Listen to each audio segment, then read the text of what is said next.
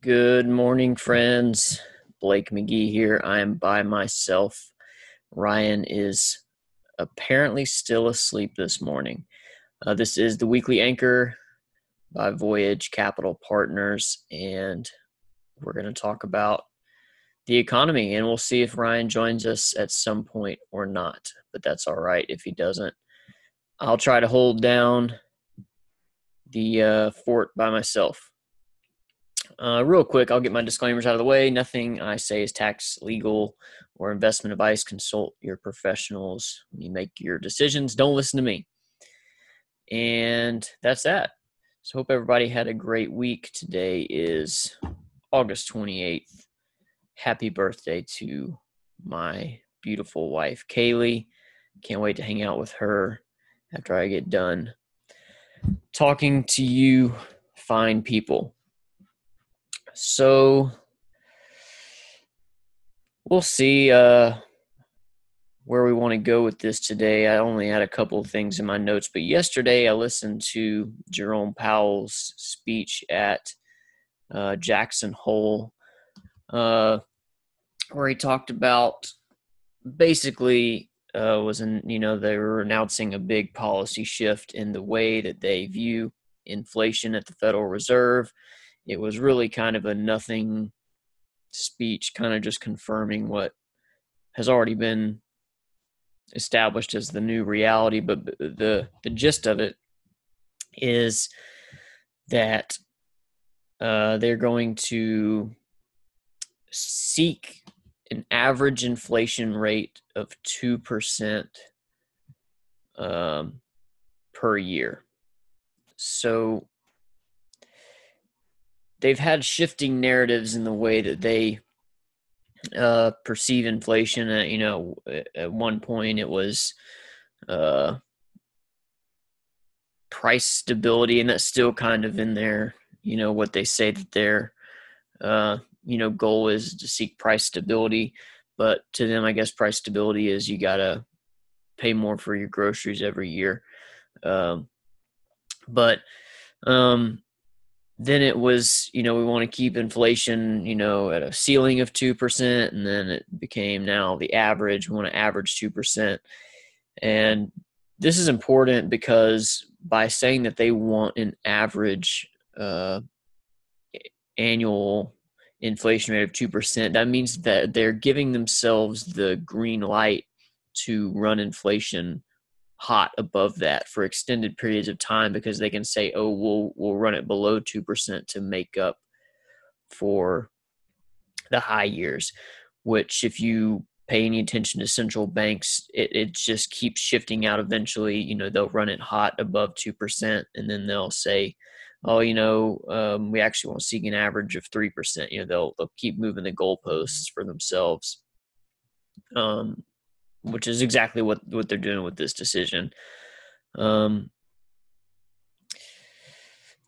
there's so much that we could get into with this. Let's see what direction that I, that I want to go here. Um, so, first of all, their measurements for inflation are garbage. Um, any any research into the numbers at all, and anyone who lives life uh, as an average person uh, sees that their their the prices are going up on them more than two percent a year. Um, they the way that they select these basket of goods that they measure CPI and then the number the Fed actually has their own model that they use internally. Um, but they they use um, substitutions to keep the the reading of inflation lower. Uh, they use what's called uh, uh, deflators. They're like mathematical cal- arbitrary calculations that uh, help calculate and they justify and re you know give reasons for it but the reality is it's not as simple as just measuring whether the prices of the same goods went higher the next year they have ways of making this number seem lower and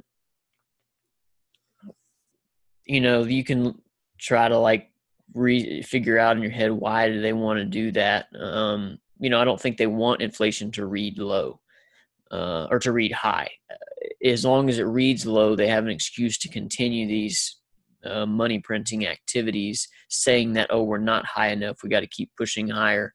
Um, you know we're having a hard time hitting two percent. Um, and there's some uh, you know there's there's other sides to to the argument too, but that you know that's kind of my my read on it is that you know they constantly say that we need higher inflation, we need higher inflation, but they can't ever achieve these goals. Um, but it's tough to reach a number when your model is broken that measures that number. So it's a weird thing. Um, but nonetheless, the important part is sorry, I'm trying to look at some of my notes here. The important part is that they're giving themselves green light for more inflation. So the inflation that we've been experiencing as a society, uh, whether you believe their numbers or not, which you know again they're they're complete garbage, but um, what we've been experiencing is not high enough according to them.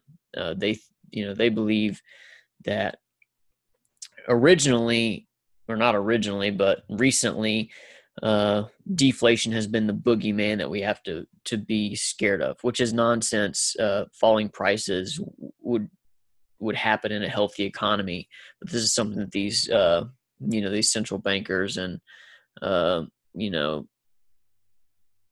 whatever uh, higher ed type economists that don't live in the real world at all uh, they think that deflation is the boogeyman that we should all be scared of because if people see that prices are falling, they'll stop spending their money, and you know that'll push us into you know some terrible spiral, a deflationary spiral, which is is nonsense. Uh, you know, there's there are areas of life where inflation or where deflation does occur in prices. Prices fall and people still buy goods. Technology is a, is a good one. Uh, prices have fallen dramatically in technology, uh, and people still buy the technology that they need uh, in their lives. So, um, in a healthy economy, deflation would be uh, likely be a symptom of a healthy economy because of innovation and um, higher efficiency production uh, as we become more efficient and as we have new innovation that would drive the cost of producing goods down and the prices down over time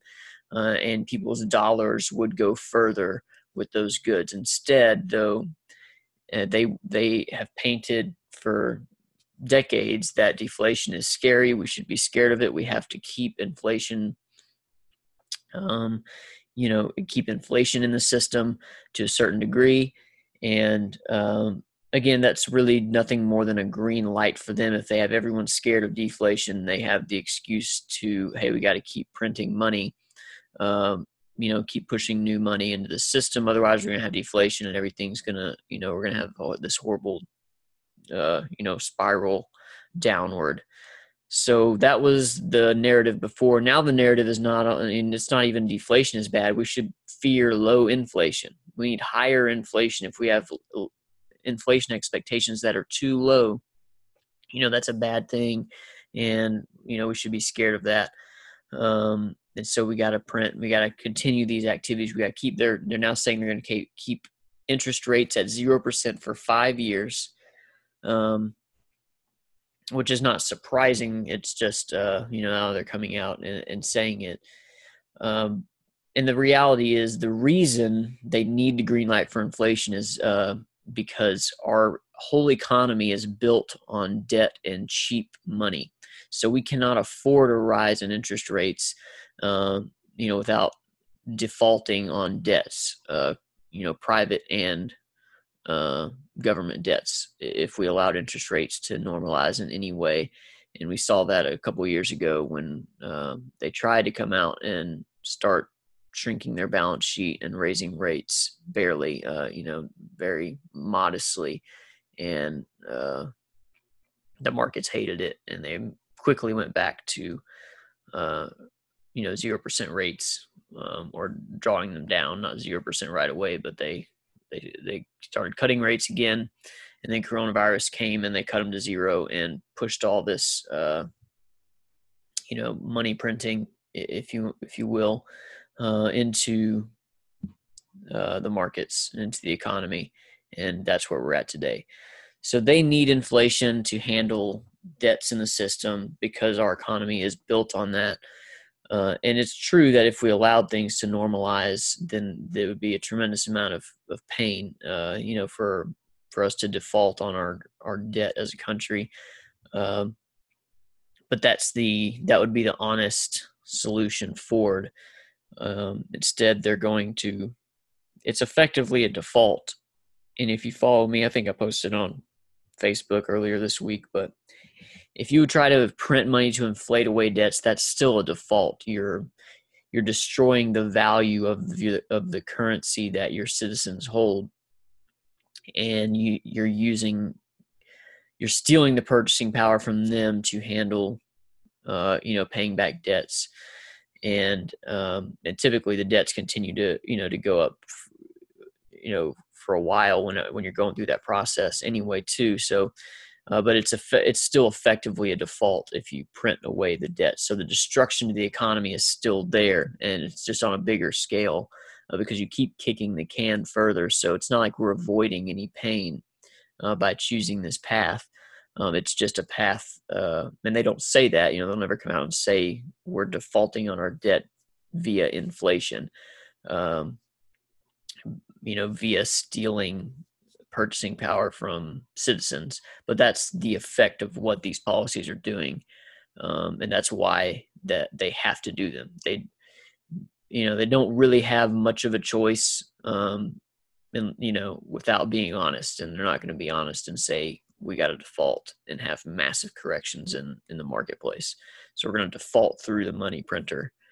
Um, and this will take time to play out, I imagine. Um, there's a lot of mechanics at play with the Federal Reserve uh, that eh, they're not, you know, there are arguments to both sides of, of this, but it, it seems um, that they're, when you look at the, the reserves that they're creating for the commercial banking system when they're buying all this debt um, that the treasuries issuing those reserves are staying with the banks right now so we're not seeing that money make it to the real economy um, in substantial terms. I mean there are ways that i think it leaks into the economy and that's why we see you know high inflation uh, you know each year.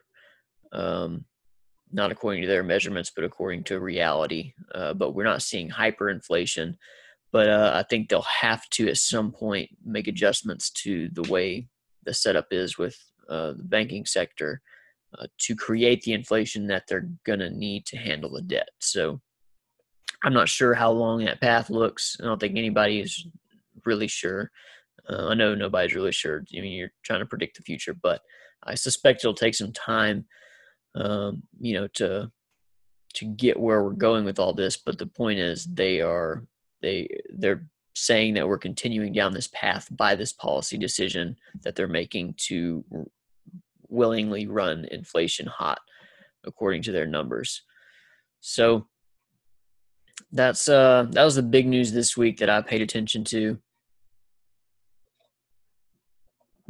Um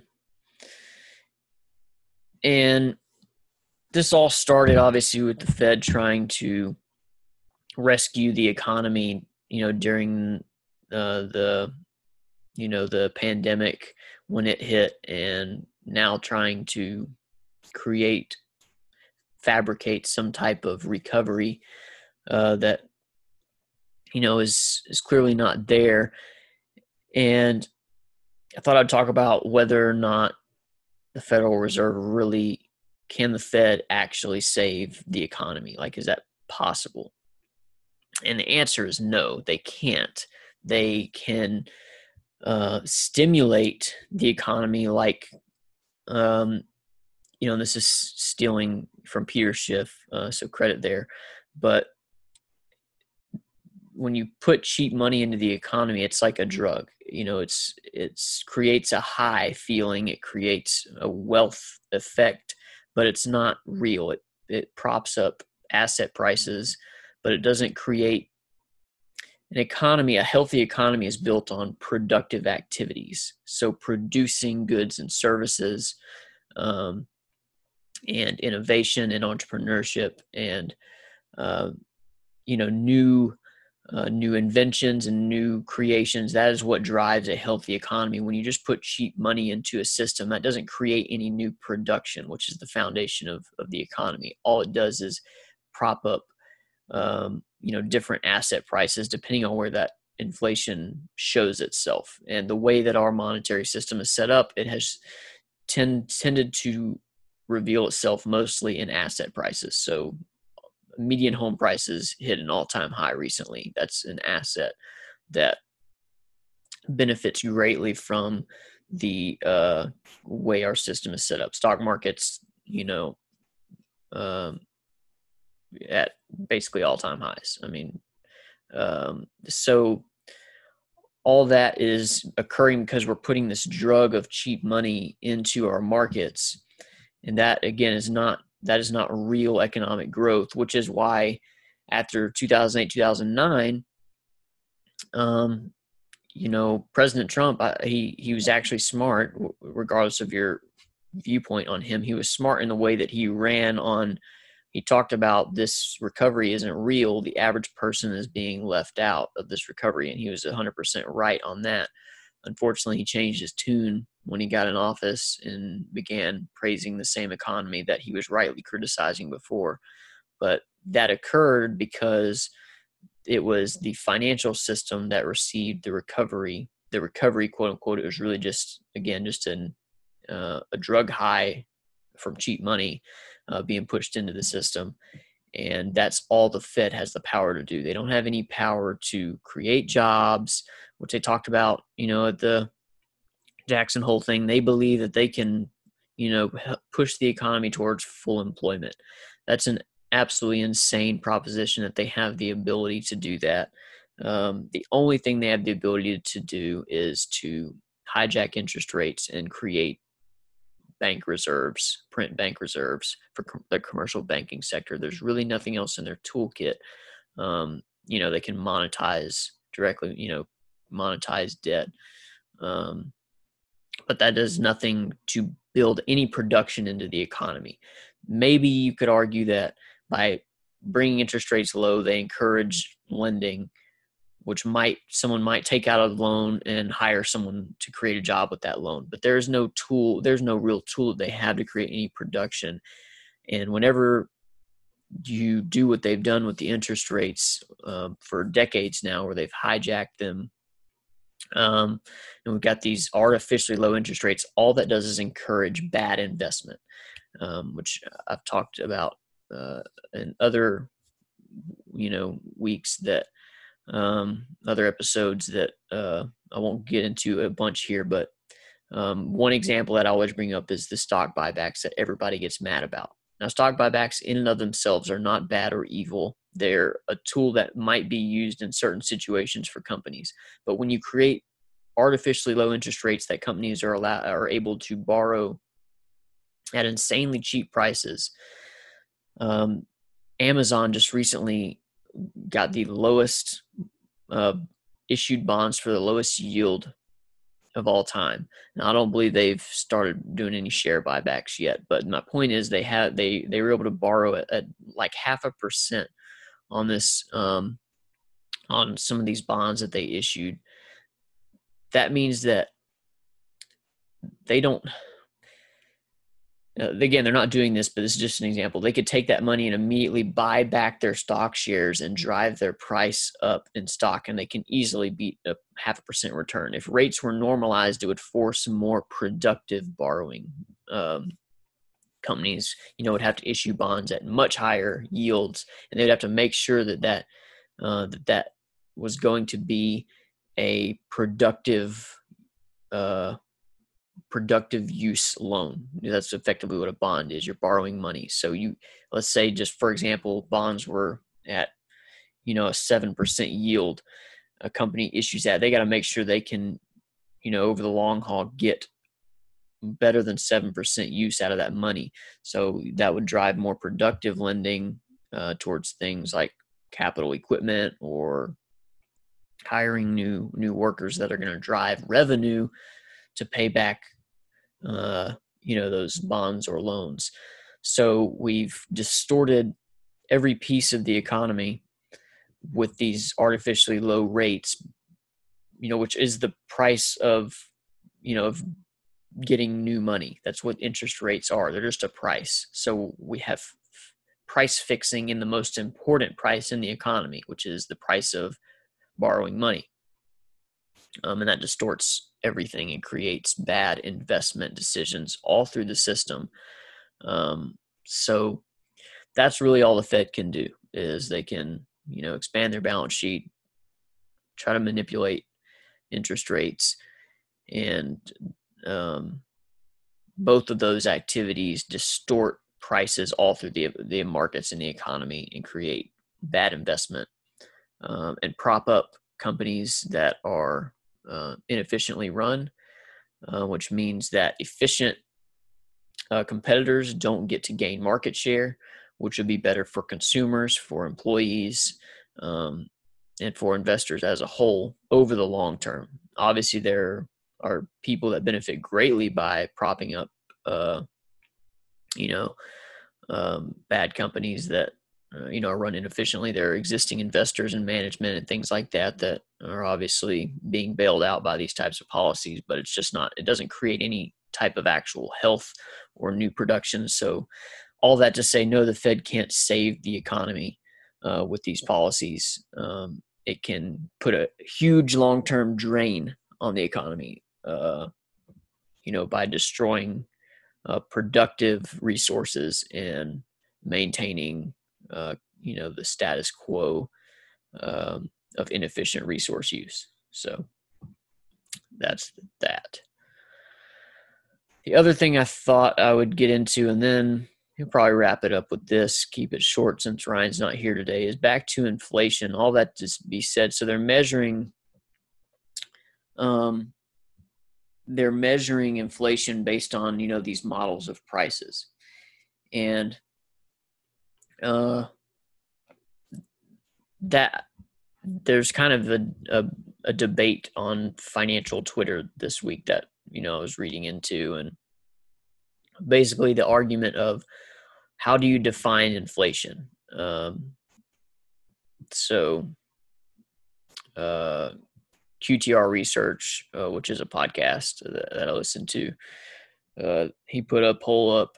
How do you think about inflation, rising prices, or expansion of money supply? And 8,000 people voted. 60%, almost 59.6% of people defined inflation as rising prices.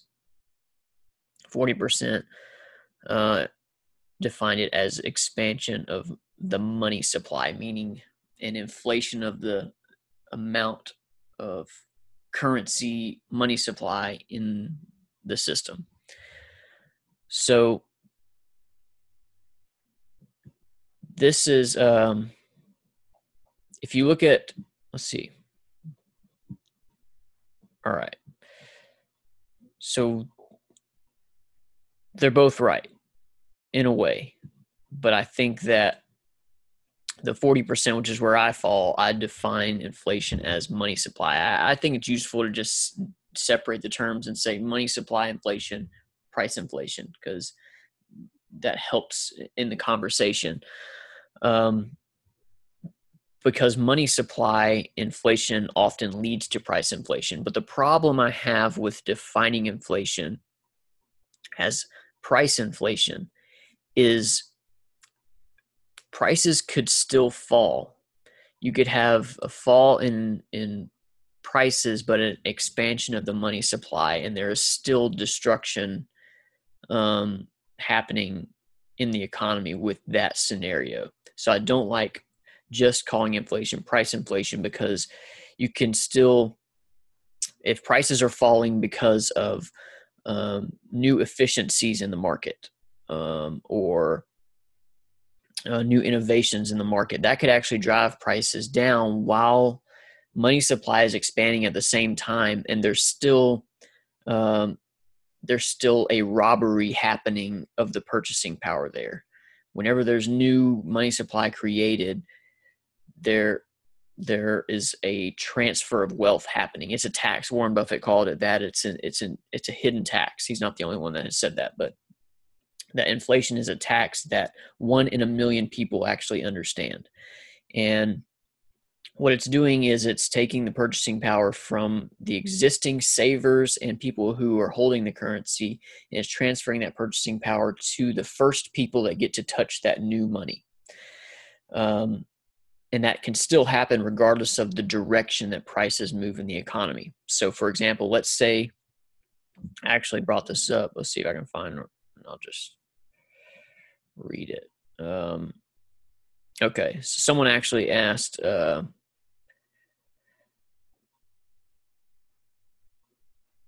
let's see. I don't know where the question was, but here's what I said: uh, Inflation of money supply can lead to price inflation, but the counterfactual is that there may have actually been price deflation had there not been an expansion of money supply. Because again, earlier I said deflation of prices is actually often a side effect of a healthy economy. So inflation is money supply expansion even if prices remain level, meaning we can have uh, inflation is still occurring and destroying wealth in the economy or transferring wealth in the economy, maybe the best way to say it, stealing, taxing quietly without anyone seeing it because they think their prices are, are staying the same, so there's no inflation. But if there's an expansion of money supply, prices may have gone down otherwise. But the new money actually did create price inflation because prices should have been here, but it inflated them back to where they were and they remained level. So there's no uh, read of inflation, which is why going back to where I started, I think that the Fed doesn't have an incentive. They're saying they want to hit 2% inflation. Um, I don't think there's a huge incentive for, for them to actually measure it much higher than that. I think if it started to get higher than that, we would actually see their models shift a little bit again, um, as they've done, uh, you know, in the the way that they've changed CPI and things like that. Uh, again, the Fed uses a different model, but the the gist is the same. I don't think they'll run it hot. Uh, they will run it hot, but I think they'll do their best to not measure it as running hot, so that they can continue the uh, the expansion of the money supply again because that's the government needs that to handle the debt um, and existing uh, asset holders need it to prop up their prices so um, let's see.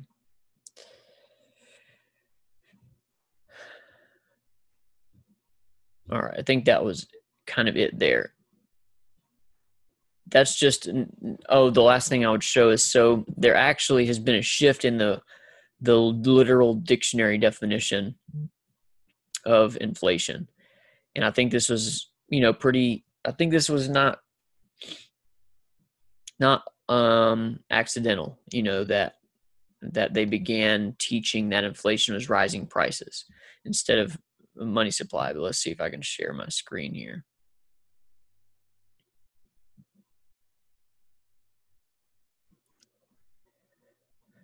Okay. Webster's 1983 definition of inflation. An increase in the amount of currency in circulation resulting in a relatively sharp and sudden fall in its value and a rise in prices. There's actually an older definition that I saw, but I couldn't find it to show that doesn't even bring the word price up. And I think it may have been from the 70s, but it doesn't even say the word price. It just talks about the expansion of money supply. And then you can see even by 1983, they start incorporating prices. Um, it may be caused by an increase in the volume of paper money issued or gold mined, or relative increase in expenditures as when the supply of goods fails to meet demand. So even 1983 does incorporate prices, uh, but like I said, I couldn't find um, where I saw. Uh, but if you if you hunt for it, you can find there's there's a old even older definition that just says uh, discusses the expansion of the money supply. Webster's 2000 a persistent increase in the level of consumer prices or persistent decline in the purchasing power of money caused by an increase in available currency and credit beyond the proportion of available goods and services. So there's been slowly over time this sh- shift in what inflation is defined as, what we teach it as, in, in you know in in schools and in, uh, classes. Um, and I don't think that's unintentional. It very much benefits the narrative that we should be scared of falling prices. Um, you know, we need to sustain predictable higher price inflation over time, uh, but it gets the attention off of the expansion of money supply and through them being able to use these models and um, shifty mathematics to show that price inflation is lower than it really is, it it it gets the focus on price inflation, but you know you look at the the the CPI numbers and they're clearly um, you know it's it's open for anyone that researches it, but no one researches it. They just look, oh, they said inflation's only at you know one percent. Uh, when life sure feels more expensive for most people. Um, so anyway, those are uh, those are my thoughts on that. Um,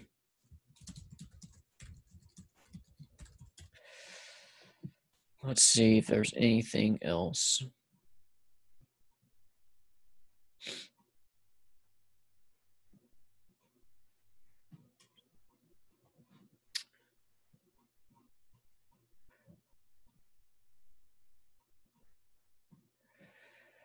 I think that's pretty much it. So, those are my thoughts on inflation. Money supply expansion can lead to price inflation, but it doesn't have to to still be destructive. There's still a, a wealth transfer, tax that's happening um, anytime there's new money put into the system. Um, that being said, there's a ton of new money being created right now. Money is a weird word that I'll I'll use, and maybe I'll get into this in detail on another um, episode. But um, so Ryan just messaged me, but we're done here. Uh, where's I going with that? Shoot, lost my train of thought. What the heck? Ryan distracted me. Whatever. Inflation is expansion of money supply. It can lead to price inflation, but it doesn't have to. The the tax is still happening. The wealth transfer is still happening um, by the creation of new money. That's that. This has been the weekly anchor with Blake only. None of this is tax legal trading uh, or investment advice. Consult your professionals. Don't listen to me. Learn about inflation, and um, we're out.